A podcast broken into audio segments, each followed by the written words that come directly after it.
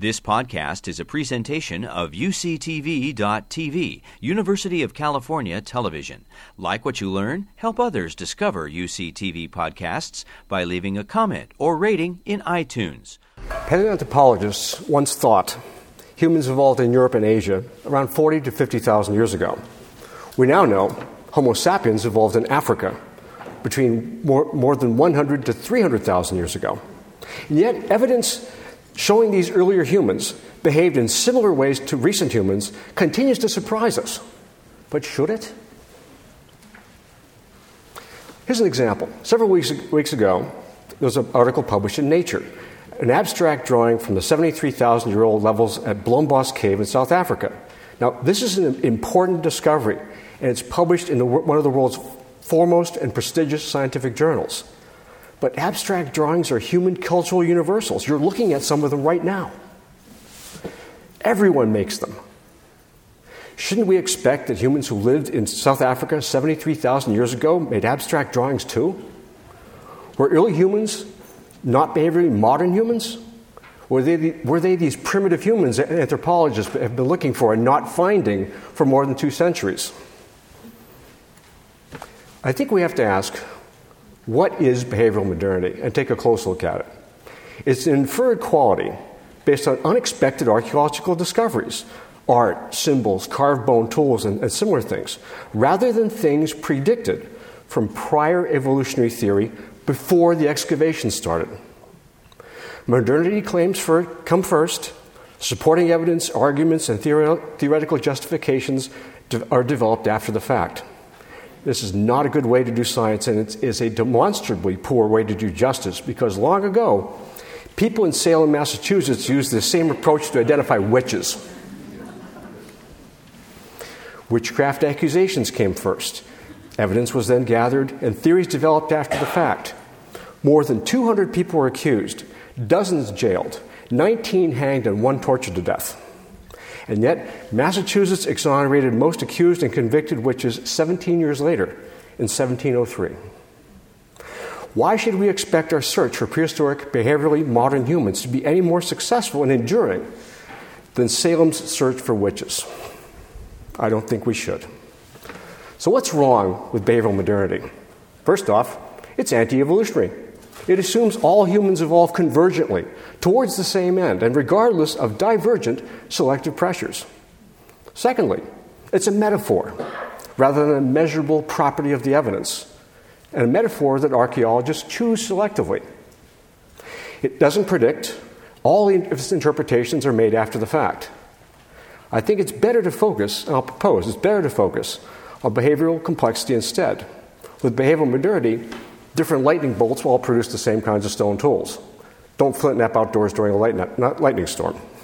With behavioral complexity, different causes beget different results. So, what is behavioral complexity? Well, key features of complex phenomena include multiple parts that interact with one another systematically. Different inputs create different outputs. And historical and geographic variation among inputs creates complexly patterned variability among the outputs. That's a little systems, too much systems theory. Here's a practical example. Folk art is a complex phenomenon in which artists, cultures, materials, and markets interact dynamically with one another.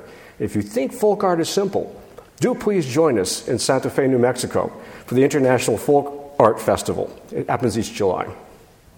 Handcrafted artifacts vary historically and geographically in complexly patterned ways. So, how complex was early human stoneworking? Today, stoneworking or making stone tools is a handicraft, a folk art, of which I'm a pr- practitioner. A reasonable source of it's also a reasonable source of hypotheses about prehistoric, work, prehistoric stoneworking because it's familiar. We can observe it.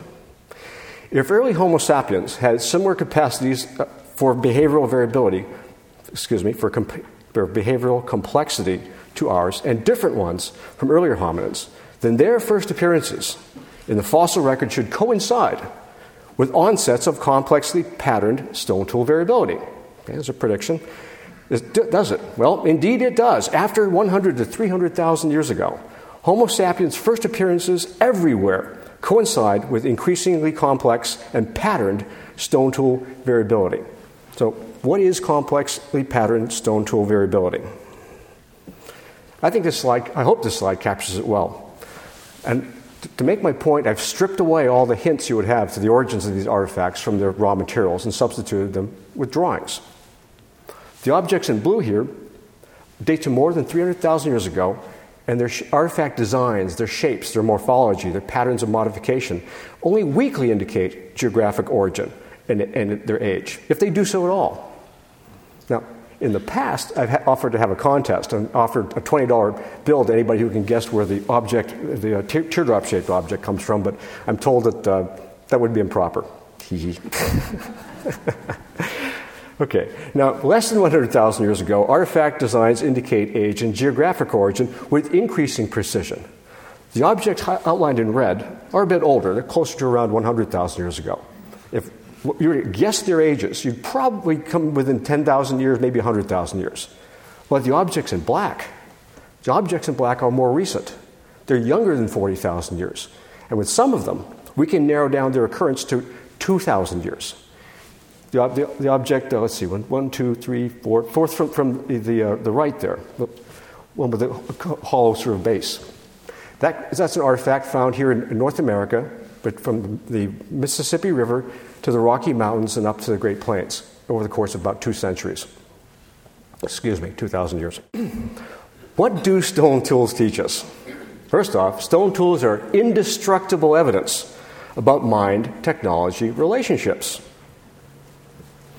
This, this evidence shows complex mind technology relationships were in place among early humans at least 100 to 300,000 years ago increasingly complex stone tool and other artifact variability since 100,000 years ago suggests mind technology relationships changed during the course of human evolution.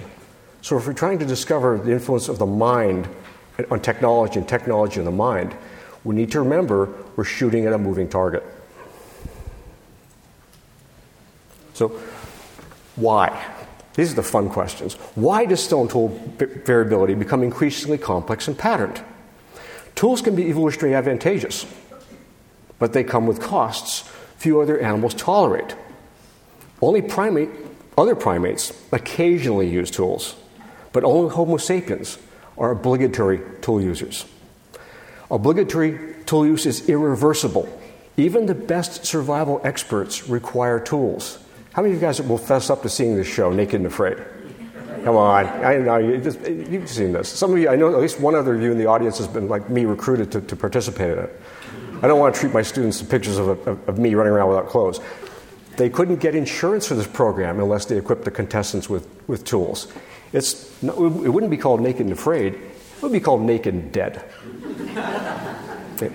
Now, as I say, it's irreversible. We can't go back. More tool use increases cultural differences' potential influence on tool making strategies. And I like to call this the know you're doing it wrong effect. So, what do we know? What do we not know? And what do we want to know? We know obligatory tool use is intrinsically complex and variable, and these are quantities we can measure using the stone tool evidence. We do not know whether obligatory tool use was a uniquely derived characteristic of Homo sapiens behavior or one shared by other hominids now extinct, such as Denisovans, and Neanderthal perhaps. We, have, find, we find ourselves in a, a, happy spot where we have new research questions. You always want to come up with new research questions. You don't want to just hang up your spurs and, and, uh, and go do something else. How did obligatory tool use change the human mind from earlier primate and hominin conditions? And how do we detect obligatory tool use? Now, some of my colleagues might say, and I'm not referring to anyone in the room, some of my colleagues might say we have an arsenal of, of ways of measuring stone tools and quantifying their variability that we've been using for, for 200 years. But archaeologists who formulated those measurements 200 years ago weren't thinking about obligatory tool use. So we're in a situation where we have a, a, a toolbox full of hammers and chisels, and we're setting forth to change the battery on an iPhone. So I don't think the existing tools archaeologists use to characterize the stone tool record are necessarily unhelpful, but we have to prove that value. Thank you. You've been listening to a podcast by University of California Television. For more information about this program or UCTV, visit us online at uctv.tv.